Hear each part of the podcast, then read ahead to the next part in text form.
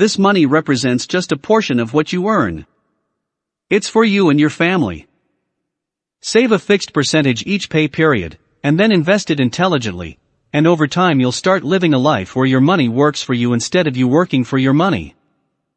And you don't have to wait for the process to start working its magic. You might say, but Tony, where do I come up with the money to save? I'm already spending all the money I have. We'll talk about a simple yet extraordinary technique to make saving money painless. But in the meantime, let me remind you of my friend Angela, the one who realized she could drive a new car for half the money she was spending on her old car. Well, guess what she did with 50% of the money she was paying out? She put it toward her freedom fund her investment for life. When we started, she thought she couldn't save anything, the next thing you know she was saving 10%. Then she even added an additional 8% from her savings on the cost of the car for short-term goals as well. But she never touches the 10% of her income that is locked in for her future.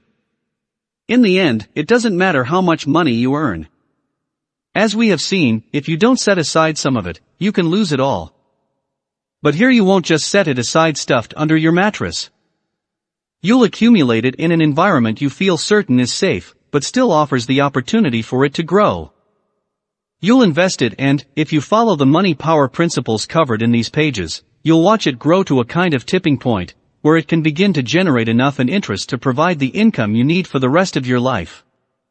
You might have heard some financial advisors call this pile of money a nest egg. It is a nest egg, but I call it your money machine because if you continue to feed it and manage it carefully, it will grow into a critical mass, a safe, secure pile of assets invested in a risk-protected, tax-efficient environment that earns enough money to meet your day-to-day expenses, your rainy day emergency needs, and your sunset days of retirement spending. Sound complicated? It's actually pretty simple. Here's an easy way to picture it. Imagine a box you'll fill with your investment savings. You'll put money into it every pay period a set percentage that you get to determine. Whatever that number is, you've got to stick to it. In good times and bad. No matter what. Why? Because the laws of compounding punish even one missed contribution. Don't think of it in terms of what you can afford to set aside that's a sure way to sell yourself short. And don't put yourself in a position where you can suspend, or even invade, your savings if your income slows to a trickle some months and money is tight. What percentage works for you? Is it 10%? Or 15%? Maybe 20%? There's no right answer here only your answer. What does your gut tell you? What about your heart? If you're looking for guidance on this, experts say you should plan to save at least a minimum of 10% of your income, although in today's economy many agree 15% is a far better number, especially if you're over the age of 40. You'll find out why in section 3. Can anybody remember when the times were not hard and money not scarce? Ralph Waldo Emerson. By now you might be saying, this all sounds great in theory, Tony, but I'm spread thin enough as it is. Every penny is accounted for. And you wouldn't be alone. Most people don't think they can afford to save. But frankly, we can't afford not to save.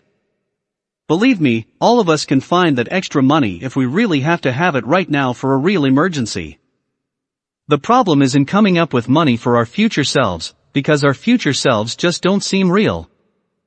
Which is why it's still so hard to save even when we know that saving can make the difference between retiring comfortably in our own homes or dying broke with a tiny bit of financial support from the government. We've already learned how behavioral economists have studied the way we fool ourselves about money, and later in this chapter I'll share some of the ways we can trick ourselves into doing the right thing automatically. But here's the key to success, you have to make your savings automatic. As Burton Malkiel told me during our visit, the best way to save is when you don't see the money in the first place. It's true. Once you don't even see that money coming in, you'll be surprised how many ways you find to adjust your spending. In a few moments I'll show you some great, easy ways to automate your savings, so that the money gets redirected before it even reaches your wallet or your checking account. But first, let's look at some real examples of people living from paycheck to paycheck who managed to save and build real wealth even when the odds were against them. Delivering millions. Theodore Johnson, whose first job was with the newly formed United Parcel Service in 1924, worked hard and moved his way up in the company. He never made more than $14,000 a year, but here's the magic formula. He set aside 20% of every paycheck he received and every Christmas bonus, and put it into company stock. He had a number in his head, a percentage of income he believed he needed to save for his family just as you will by the end of this chapter, and he committed to it. Through stock splits and good old-fashioned patience, Theodore Johnson eventually saw the value of his UPS stock soar to over $70 million by the time he was 90 years old. Pretty incredible, don't you think? And the most incredible part is that he wasn't a gifted athlete like Mike Tyson, or a brilliant director like Francis Ford Coppola, or even a lofty corporate executive. He ran the personnel department. But he understood the power of compounding at such an early age that it made a profound impact in his life and, as it turned out, in the lives of countless others. He had a family to support, and monthly expenses to meet, but to Theodore Johnson, no bill in his mailbox was more important than the promise of his future. He always paid his freedom fund first. At the end of his life, Johnson was able to do some beautiful, meaningful things with all that money. He donated over $36 million to a variety of educational causes, including $3.6 million in grants to two schools for the deaf, because he'd been hard of hearing since the 1940s. He also set up a college scholarship fund at UPS for the children of employees. Have you heard the story of Osceola McCarty from Hattiesburg, Mississippi a hard-working woman with just a sixth grade education who toiled for 75 years washing and ironing clothes? She lived simply and was always careful to set aside a portion of her earnings. I put it in savings, she explained of her investment philosophy. I never would take any of it out. I just put it in. It just accumulated. Oh boy, did this woman's money accumulate. At 87 years old, McCarty made national news when she donated $150,000 to the University of Southern Mississippi to start a scholarship fund. This woman didn't have the compelling screen presence of a Kim Basinger or the distinctive musical talent of a Willie Nelson, but she worked hard and knew enough to see that her money worked hard too. I want to help somebody's child go to college, she said and she was able to do just that, on the back of her good diligence. There was even a little left over for a small luxury item, she bought an air conditioner for her house. All the way at the other end of the spectrum, we see the rousing example of Sir John Templeton, one of my personal role models, and one of the greatest investors of all time. I had the privilege of meeting John and interviewing him several times over the years, and I'm including our last interview in our Billionaires Playbook. Here's a little background. He didn't start out as Sir John. He came from humble beginnings in Tennessee. John had to drop out of college because he couldn't afford the tuition, but even as a young man, he recognized the incremental power of compounded savings. He committed to setting aside 50% of what he earned, and then he took his savings and put it to work in a big way. He studied history and noticed a clear pattern. Tony, you find the bargains at the point of maximum pessimism, he told me. There's nothing nothing that will make the price of a share go down except the pressure of selling. Think about it. When things are going well in the economy, you might get multiple offers on your house, and you'll hold out for the highest price. In bull markets, it's hard for investors to get a good deal. Why? When things are going well, it's human nature to think they're going to continue going well forever. But when there's a meltdown, people run for the hills. They'll give away their homes, their stocks, their businesses for next to nothing.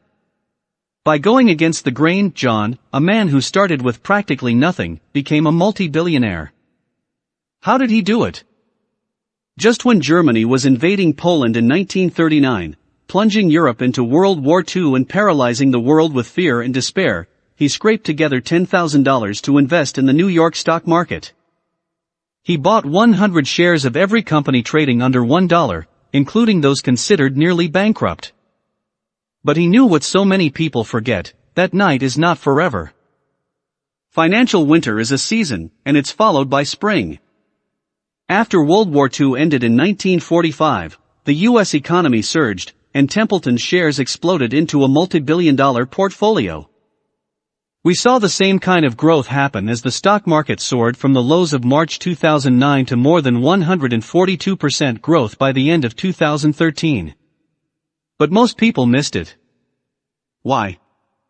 When things are going down, we think they're going to go down forever pessimism takes over.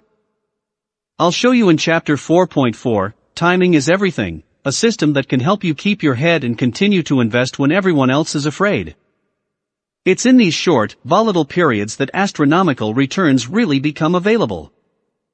I took those insights to my Platinum Partners, an exclusive mastermind group I'd started to support my foundation, and shared with them some of the potential opportunities in front of them. Take the Las Vegas Sands Corporation listed on the New York Stock Exchange. On March 9, 2009, its stock price had dropped to $2.28 a share. And today it's $67.41 a 3000% return on your money. That's the power of learning to invest when everyone else is afraid. So what can we learn from Sir John Templeton?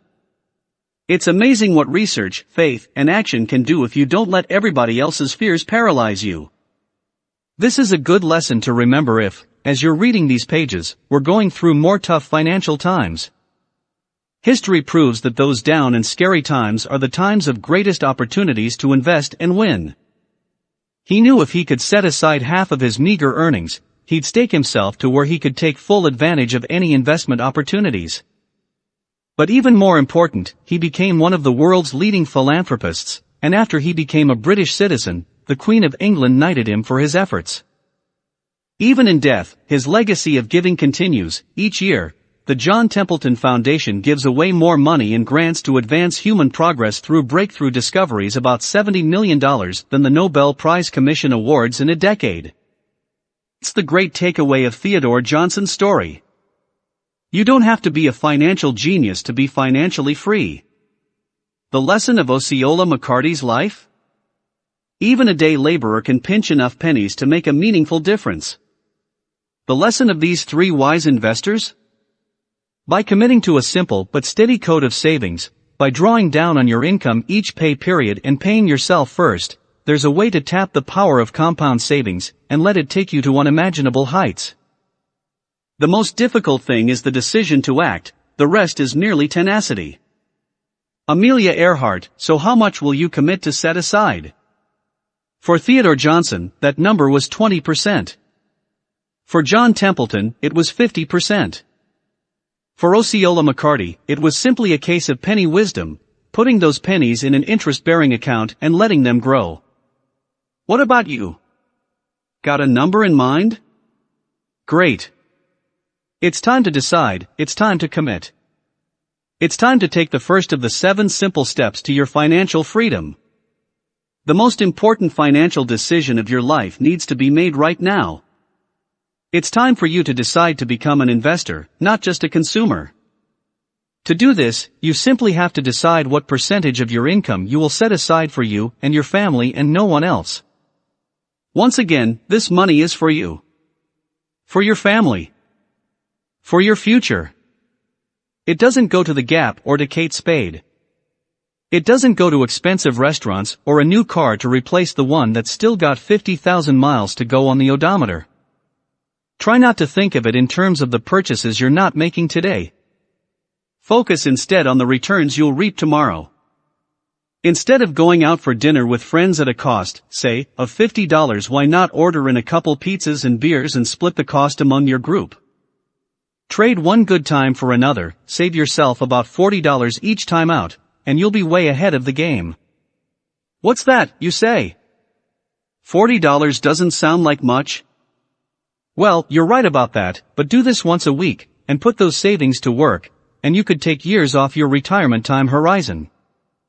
Do the math, you're not just saving $40 a week, but this one small shift in your spending can save you approximately $2,000 each year, and with what you now know, that $2,000 can help to harness the power of compounding, and help you to realize big, big gains over time.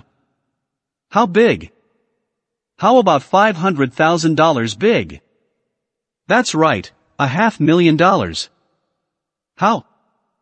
If you had Benjamin Franklin's advisors, they'd tell you to put your money in the market, and if you too generate an 8% compounded return over 40 years, that $40 weekly savings, $2,080 per year, will net you $581,944. More than enough to order an extra pizza with everything on it. Are you starting to see how the power of compounding can work for you, even with just a few small, consistent actions? And what if you found some more aggressive savings than $40 a week? Even $100 could mean a $1 million difference at the time you would need it most. Remember, you can't begin to tap into the awesome power of compounding until you commit to this all-important savings piece. After all, you can't become an investor until you have something to invest. It's basic, the foundation for creating wealth, the difference between being a wage earner and an investor, and it starts with setting aside a portion of your income that you lock away automatically and keep for yourself and your family. So what will it be? 10%? 12%? 15%? 20%? Find your threshold and circle it.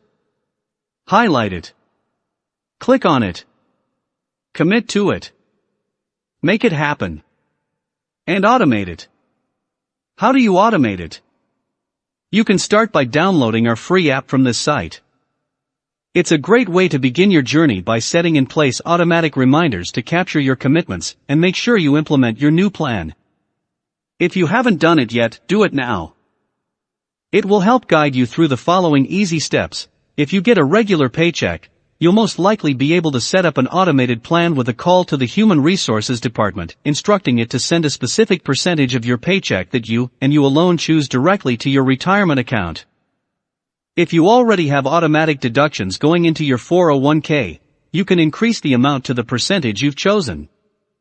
And in the following sections of this book, I'll show you how to make sure your retirement plan is set up in such a way that you can actually win this game, to make sure you're not paying hidden fees, and that your money is free to grow in a compounded environment ideally, tax-deferred or tax-free for maximum growth. Got that taken care of? Outstanding. But what about if you're self-employed, or if you own your own business or work on commission. No problem. Just set up an automatic transfer from your checking account. What if you don't have a retirement account a place to put your dedicated savings? Simple, stop right now, jump online, and open up a savings or retirement account with a bank or financial institution. You can check out this link with lots of choices to help you locate one that's a good fit for you or, or you can find one on our app. Or, if you're feeling low-tech and looking to roll up your sleeves and get started in a hands-on way, simply walk down the street and visit your banker. When's a good time to get started on this? Would now be a good time? Go ahead, I'll wait. If you don't want to work, you have to work to earn enough money, so that you won't have to work. Ogden Nash, great, you're back. You got it done. Congratulations. You've just made the most important financial decision of your life the first of the seven simple steps to financial freedom. Now you're on your way to converting your dreams into reality. In the pages ahead, I'll share with you some of the safest, most certain strategies to grow your money in a tax-advantaged way. But for now let's just lock down this basic savings piece, because your financial future will flow from your ability to save systematically. Most of you probably know this, on some level. But if you know it, and you're still not doing anything about it well, then you just don't know it. Contrary to popular wisdom, knowledge is not power its potential power. Knowledge is not mastery. Execution is mastery. Execution will trump knowledge every day of the week. I hate losing more than I even want to win. Brad Pitt as Oakland A's general manager Billy Beane in Moneyball, what if, after everything you've just learned, you still haven't taken that first step to set aside a percentage of your earnings to save for compounded interest. Is there something holding you back? What's really going on? Could it be that you're not systematically saving money, because it feels like a sacrifice a loss instead of a gift to yourself today and in the future? In my search for answers, I met with Shlomo Benartzi of the UCLA Anderson School of Management. He said, Tony, the problem is people feel like the future is not real. So it's hard to save for the future. Benartzi and his colleague, Nobel Prize winner Richard Thaler of the University of Chicago, came up with an amazing solution called Save More Tomorrow, SMART, with a simple but powerful premise. If it hurts too much to save more money now just wait until your next pay raise. How did they come up with it? First, Shlomo told me, they had to address the challenge of immediate gratification, or what scientists call present bias. He gave me an example, when he asked a group of students whether they wanted a banana or some chocolate for a snack when they met again in two weeks, a full 75% said they wanted a banana. But two weeks later, with the choices in front of them, 80% picked the chocolate. Self-control in the future is not a problem, said Shlomo. It's the same with saving, he told me. We know we should be saving. We know we'll do it next year. But today we go and spend. As a species, we're not only wired to choose today over tomorrow, but also we hate to feel like we're losing out on something. To illustrate the point, Shlomo told me about a study in which monkeys are not so distant cousins were given an apple while scientists measured their physiological responses. Enormous excitement. Then another group of monkeys was given two apples. They also displayed enormous excitement. And then one change was made, the monkeys that were given two apples had one taken away from them. They still had one apple, but what do you think happened? You guessed it. They were angry as hell. Scientifically speaking. Think this happens with people too? In fact, how often does this happen with the average person? We forget what we already have, don't we? Remember this study when I tell you the story of a billionaire named Adolf Merckle in the next chapter. You'll have a flash of insight. The bottom line is, if we feel like we're losing something, we avoid it, we won't do it. That's why so many people don't save and invest. Saving sounds like you're giving something up, you're losing something today. But you're not. It's giving yourself a gift today of peace of mind, of certainty, of the large fortune in your future. So how did Benartzi and Thaler get around these challenges? They came up with a simple system to make saving feel painless. It aligns with our natures. As Shlomo said in a TED Talk, Save More Tomorrow invites employees to save more maybe next year sometime in the future when we can imagine ourselves eating bananas, volunteering more in the community, exercising more, and doing all the right things on the planet. Here's how it works. You agree to automatically save a small amount of your salary 10%, 5%, or even as little as 3%. This is a number so small you won't even notice the difference. Then you commit to saving more in the future, but only when you get an increase in pay. With each pay raise, the percentage saved would automatically get a little larger, but you wouldn't feel it as a loss, because you never had it in the first place. Benartzi and Thaler first tested the Save More Tomorrow plan almost 20 years ago, at a company in the Midwest where the blue-collar workers said they couldn't afford to squeeze another dime out of their paychecks. But the researchers persuaded them to let their employer automatically divert 3% of their salaries into a retirement account, and then add 3% more every time they got a pay raise. The results were amazing. After just five years and three pay raises, those employees who thought they couldn't afford to save were setting aside just under a whopping 14% of their paychecks. And 65% of them were actually saving an average of 19% of their salaries. When you get to 19%, you're approaching the kinds of numbers that made Theodore Johnson, the UPS man, incredibly wealthy. It's painless and it works. It's been proven time and again. Let me show you the chart that Shlomo uses to illustrate the impact that each increase in savings will have on an employee's lifestyle. At 3%, there's an image of a pair of sneakers because that's all you'll be able to afford if you save only 3%. At 4%, there's a bicycle. It goes all the way up to 14%, where there's a luxury car and the clear message that life is great. That's a big difference. Now 60% of larger companies are offering plans like Save More Tomorrow. Find out if yours does, and if not, show this book to the HR department and see if you can get one put in place. Of course, you'll still need to go out and actually earn your raise your boss isn't likely to hand it to you just because you've asked nicely. But once you do, you're free to earmark the full amount of the raise, or just a portion, depending on your circumstances. In some cases, if you work for a matching company, your employer will help to effectively double your contribution, and you'll be well on your way soon enough. In fact, below is a link to an online Save More Tomorrow calculator that will allow you to see the impact on your own financial future. If your employer doesn't offer the plan, you can set one up with America's best 401k and many other 401k systems. You could start out with 5%, although I would encourage you to start with no less than 10%, if at all feasible, automatically going into your freedom fund, and then commit to 3% more every time you get a raise. Go online or make one phone call, and it will be happening for you. You could do this today and lock in your future in the most painless way possible. There's no excuse for you not to do it. You can even go to our app, where we've pre-written an email that you can send to your boss or head of HR so you can put this process to work for you right away. How's that for easy? Do it right now. But what if you're self-employed? What if you own your own business, and you feel like you need to put every cent into it? Believe me, you'll find a way.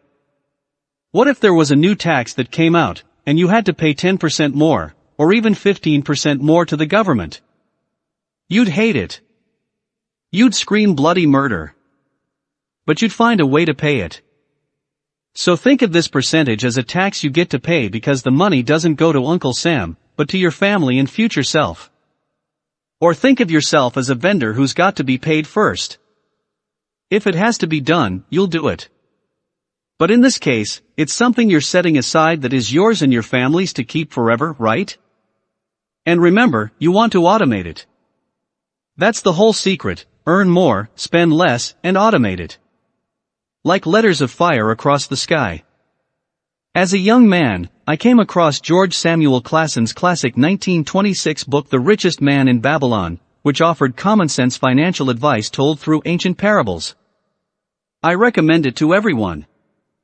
Over the years, one passage has stayed with me, a part of all I earn is mine to keep. Say it in the morning when you first arise. Say it at noon. Say it at night.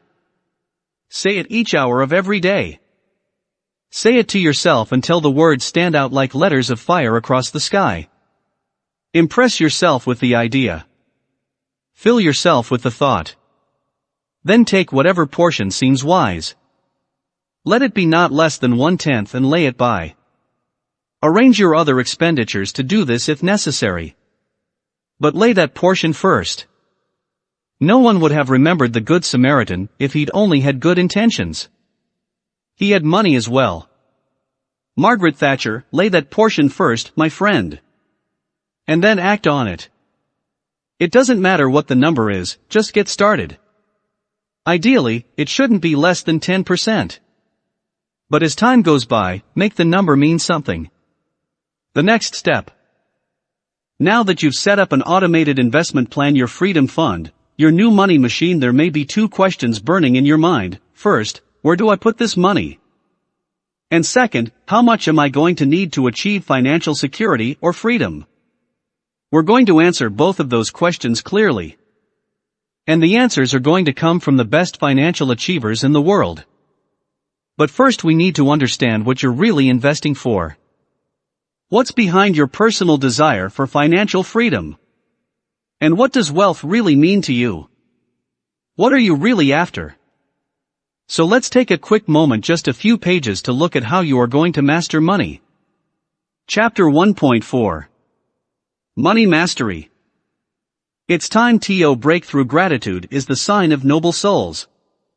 Aesop, money is one of the ways we can turn the dreams we have into the reality we live. Without enough money, or a true scarcity of it, life can feel miserable. But when you have money in your pocket, does everything automatically get better? I think we all know the answer. Money can't change who we are. All it does is magnify our true natures. If you're mean and selfish, you have more to be mean and selfish with. If you're grateful and loving, you have more to appreciate and give. Take a moment and think back to the financial meltdown of 2008. Trillions of dollars of stock and home values evaporated into thin air. Millions of jobs were lost in a matter of months. What did you experience? How did it hit you? How did it affect your family? How about your friends? Some of us reacted with fear, some with anger, some with resignation, some with resolve. All these responses were not about money but about us. These events shined a light on what money really means to us. What power we give it. Whether we let money control us or whether we take control of it.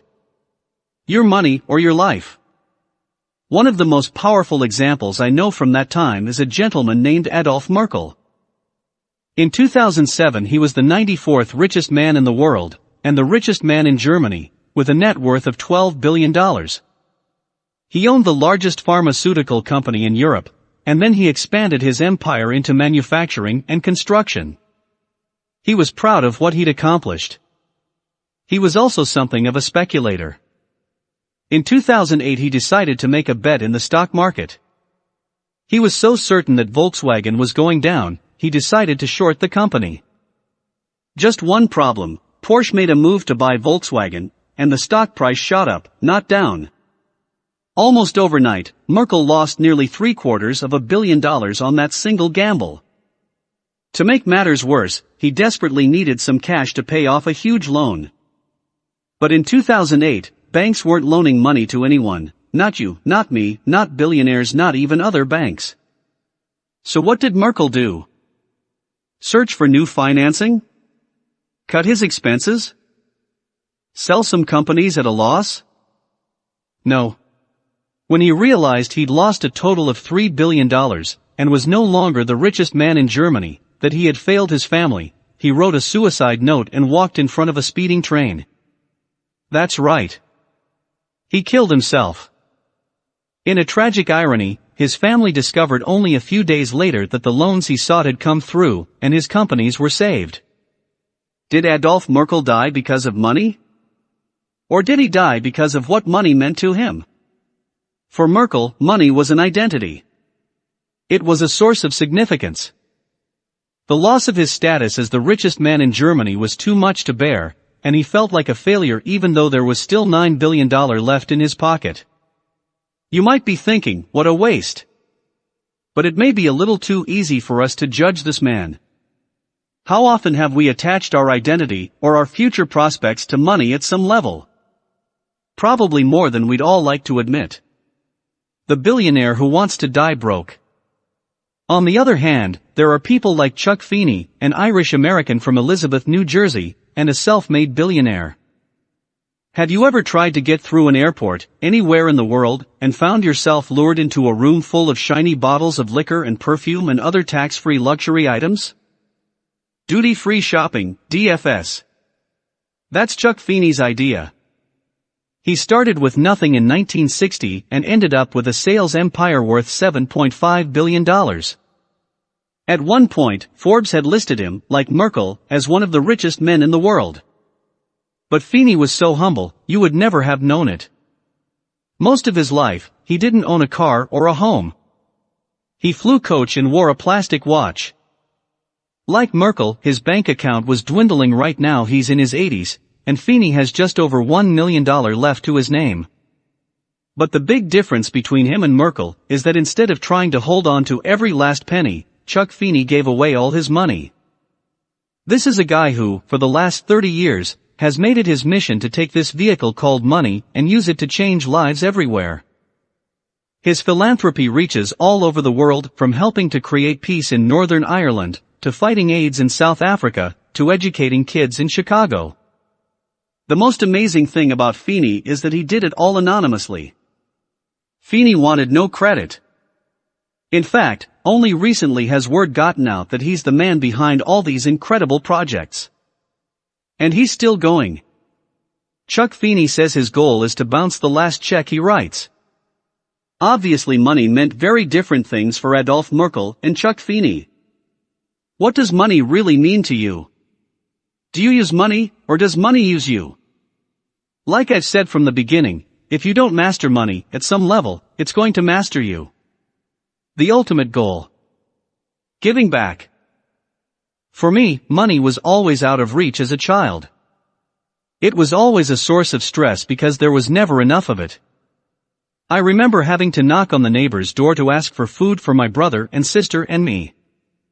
Then, on Thanksgiving Day when I was 11 years old, something happened that changed my life forever. As usual, there was no food in the house, and my parents were fighting. Then I heard someone knocking at the front door. I opened it a crack and saw a man standing on the steps with grocery bags filled with enough food for a big Thanksgiving dinner. I could hardly believe it. My father always said that nobody gave a damn about anybody. But all of a sudden someone I didn't know, who wasn't asking for anything in return, was looking out for us. It made me think, does this mean that strangers care? And I decided that if strangers care about me and my family, I care about them. What am I going to do? I promised myself that day, I was going to find a way, somehow, someday, to give back and pay it forward. So, when I was 17, I saved my money from working nights as a janitor, and went out on Thanksgiving and fed two families. It was one of the most moving experiences of my life. It lifted my spirit to see faces turn from despair to joy. Truly, it was as much a gift to me as it was to them. I didn't tell anybody what I was doing, but the next year, I fed four families. Then eight. I wasn't doing it for brownie points, but after eight, I thought man, I could use some help. So I enlisted some friends, and they got into it too. It grew and grew. Now my foundation feeds 2 million people every year in 36 countries, through our international basket brigades.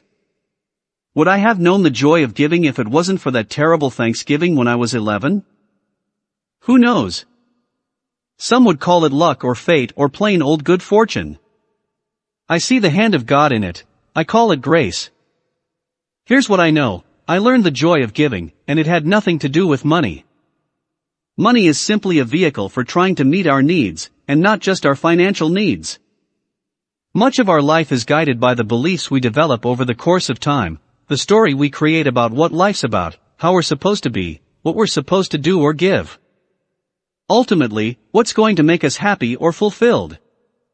Everyone has a different happy. Some people find happiness pleasing others, while others find happiness in power and domination. Others define their happy as a billion dollars.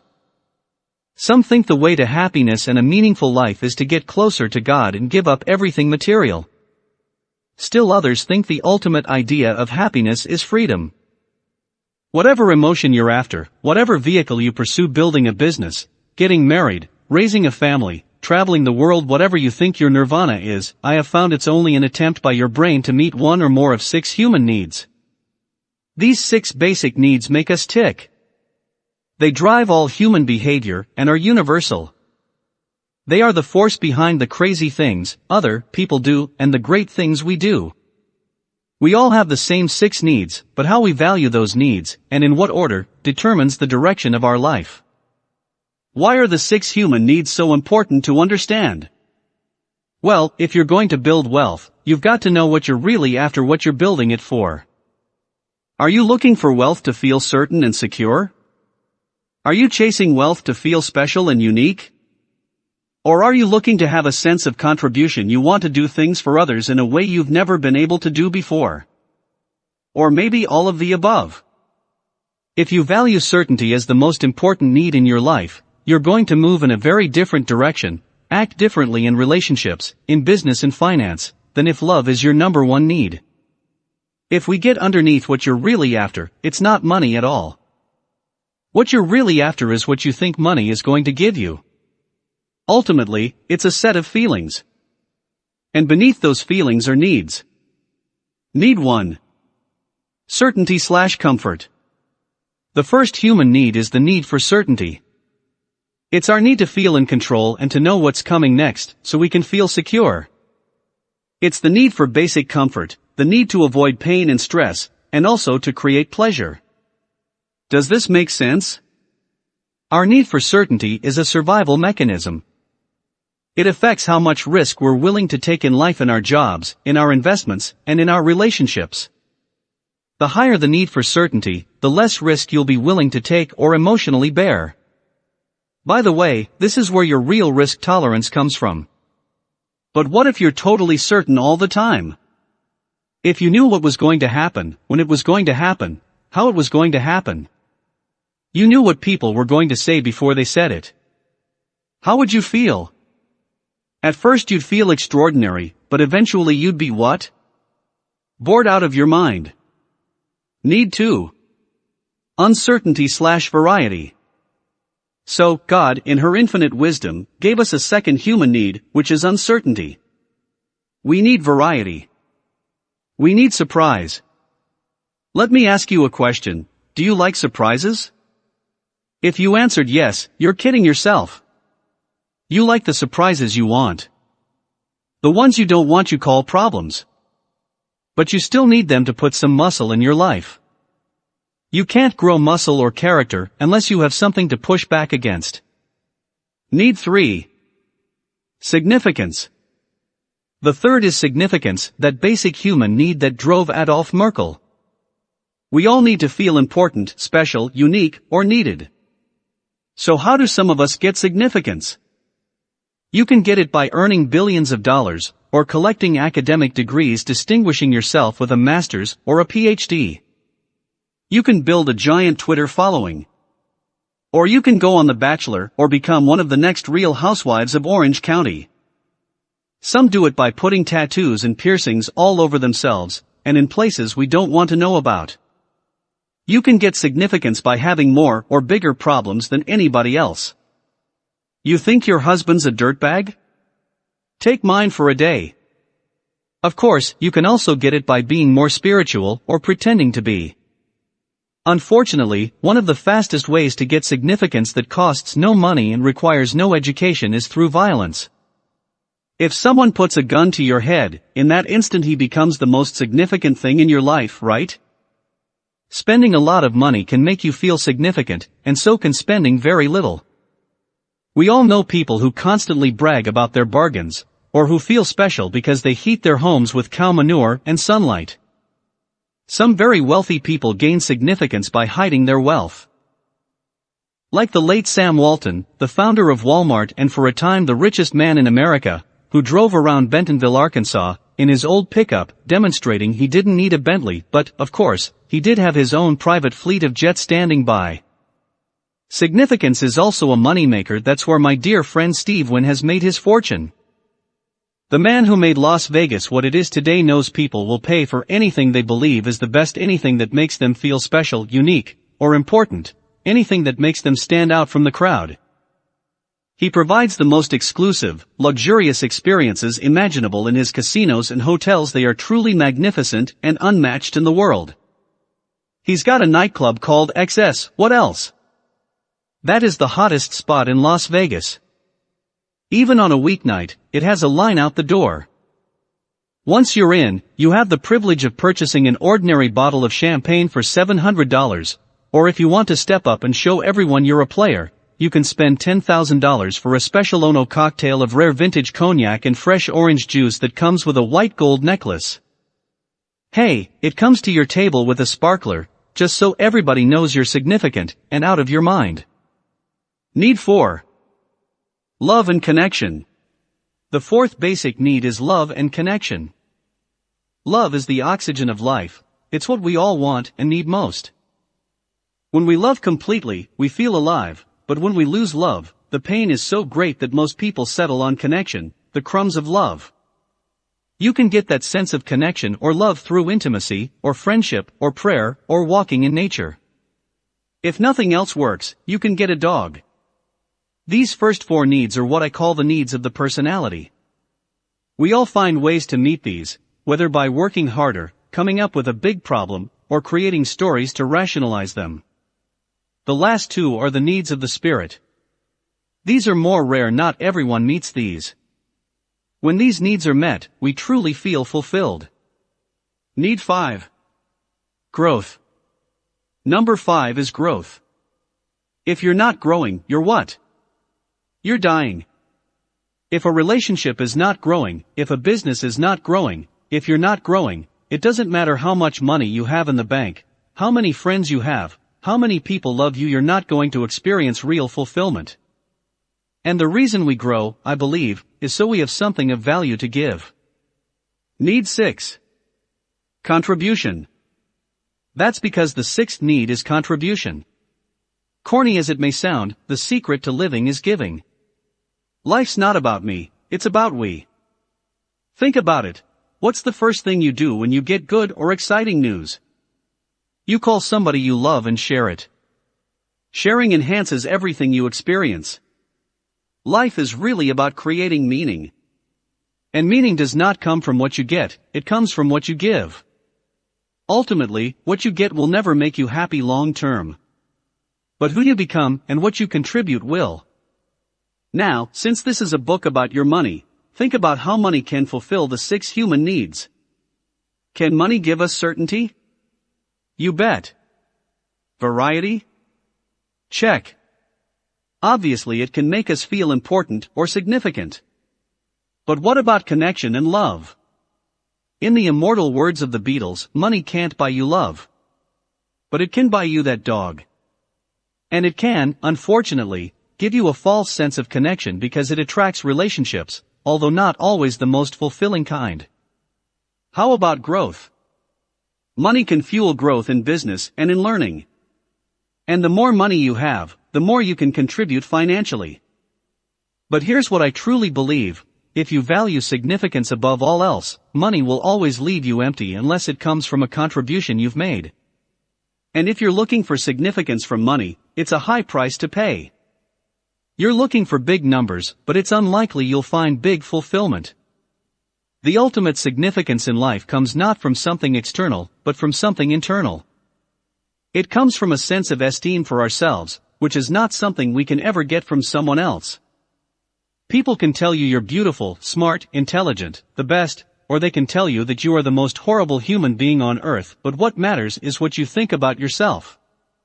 Whether or not you believe that deep inside you are continuing to grow and push yourself, to do and give more than was comfortable or you even thought possible. There is nothing more significant than growing and giving. So while money is an extraordinary vehicle to meet many of our six needs, it's not the only one. When you are pursuing money, don't forget why you are pursuing it. You're trying to meet some emotional and psychological desires. Underneath those emotions are the needs that must be fulfilled for your life to be extraordinary. When the astronauts went to walk on the moon, imagine the journey they went on. From being a small child dreaming of someday flying to outer space, to the day when Buzz Aldrin and Neil Armstrong stood on the moon, looking back at that extraordinary view of planet Earth that we've all seen only in pictures. They were the first human human beings to do it in the entire history of the species how incredibly significant. What happened next? Ticker tape parades. Shaking the president's hand. They were heroes, and then what? What do you do after you've walked on the moon, and you're only 39 years old? If you've studied the history of the astronauts, or read their biographies, you'll know that many of them became extremely depressed. Why? Because the only way they could find adventure was by traveling into space, or all the way to the moon.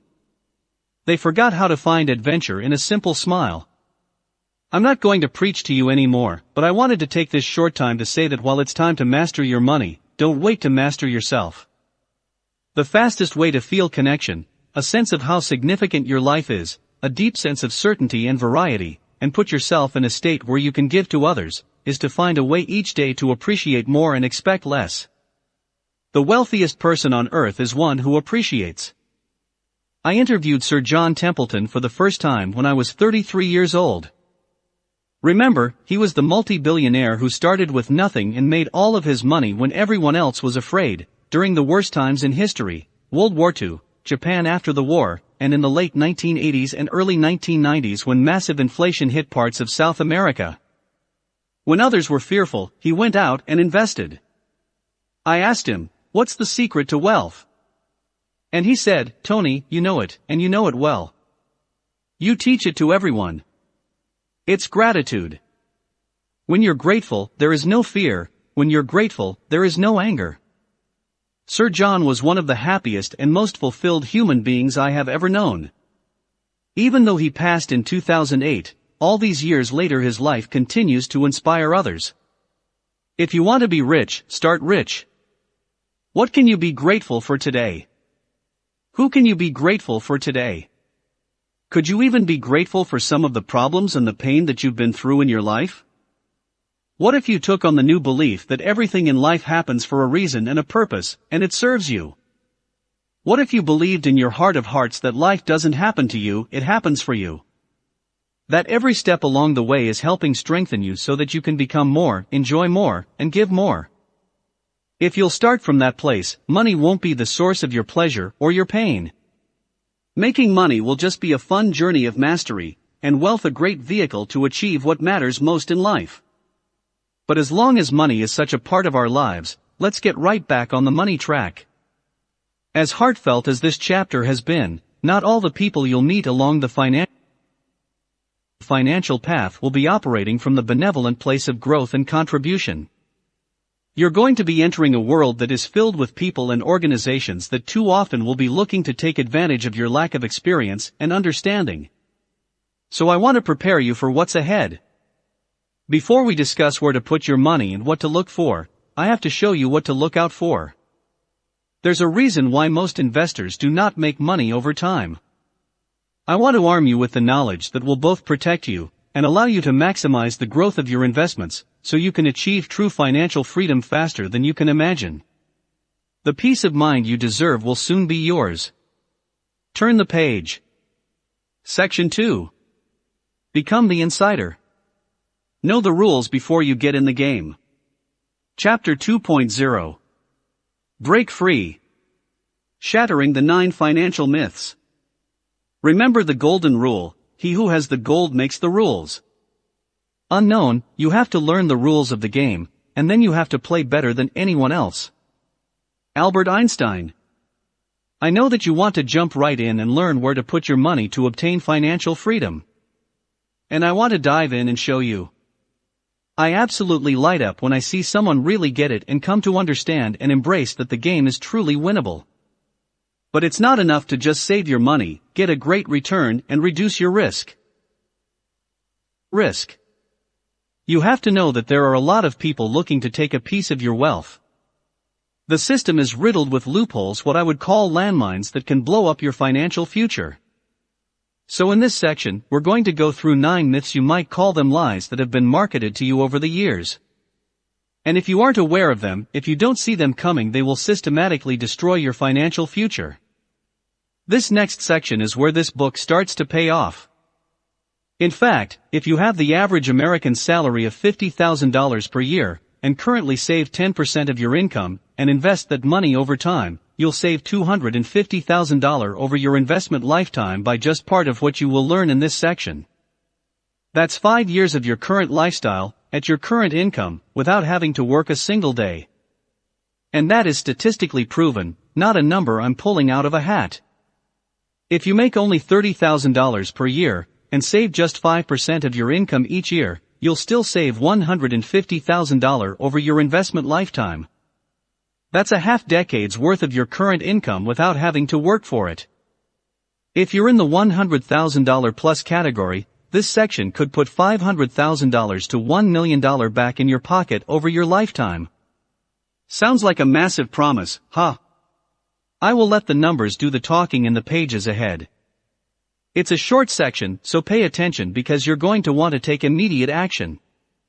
By shattering these myths, you will be able to immediately stop the bleeding in areas where you never thought you needed to.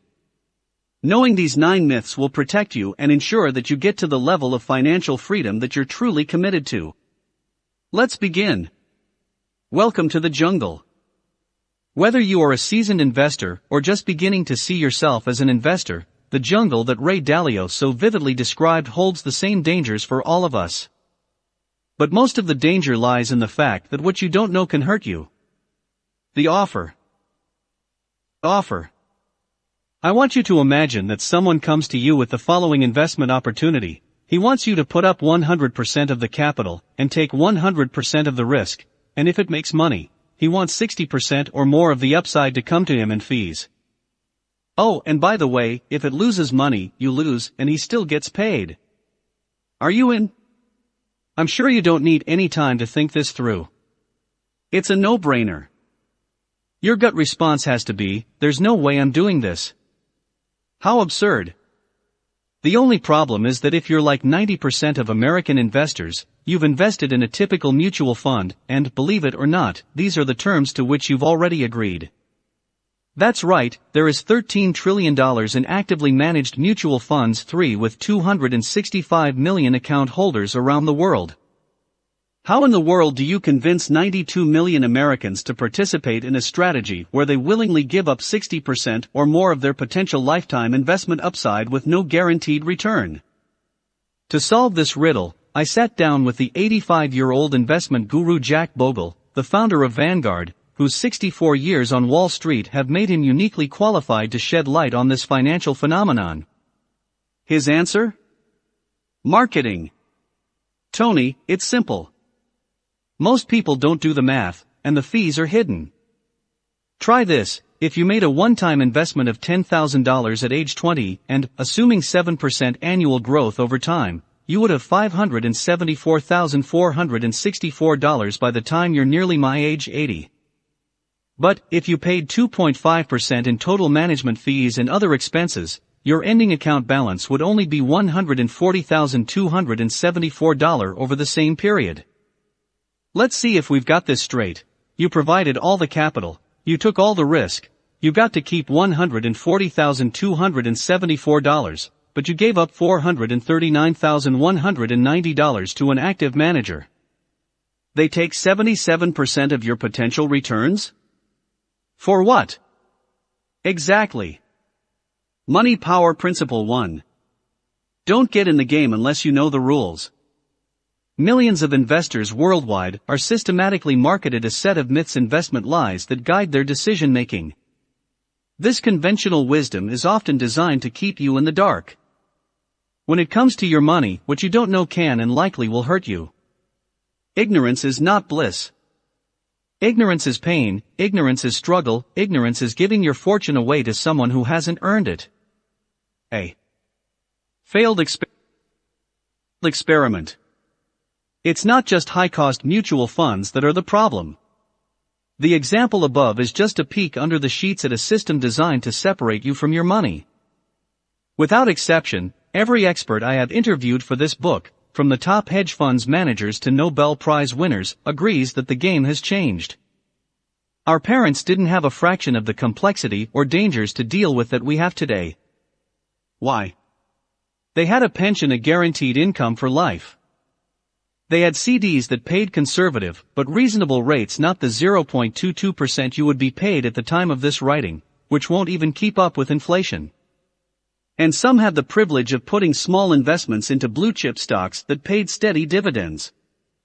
That ship has sailed. The new system, which really got rolling in the early 80s with the introduction of the 401k, is an experiment that's now been conducted for the most part on the single largest generation in US history, the baby boomers. How is this experiment working? This do-it-yourself pension system has failed, said Teresa Ghilarducci, a nationally recognized expert in retirement security at the New School for Social Research and an outspoken critic of the system as we know it. It has failed because it expects individuals without investment expertise to reap the same results as professional investors and money managers. What results would you expect if you were asked to pull your own teeth, or do your own electrical wiring. What's changed? We exchanged our guaranteed retirement pensions with an intentionally complex and often extremely dangerous system, filled with hidden fees, which gave us freedom of choice. And somehow, in the midst of working your tail off, providing for your family, staying in shape, and taking care of the important relationships in your life, you are supposed to become an investment professional. You're supposed to be able to navigate this labyrinth of products, services, and unending risk of your hard-earned money? It's near impossible. That's why most people give their money to a professional, often a broker. A broker who by definition works for a company that is not required by law to do what's in your best interest, more on this baffling concept in Myth 4. A broker who gets paid to funnel your money to the products that may be the most profitable for him and or his firm. Now, let me be clear, this is not another Bash Wall Street book. Many of the large financial institutions have pioneered some extraordinary products that we will explore and advocate throughout this book. And the vast majority of people in the financial services industry care intensely for their clients, and more often than not, they are doing what they believe to be the best thing. Unfortunately, many don't also understand how the house reaps profits whether the client wins or not. They are doing the best they can for their clients with the knowledge, training, and the tools, products, they have been provided.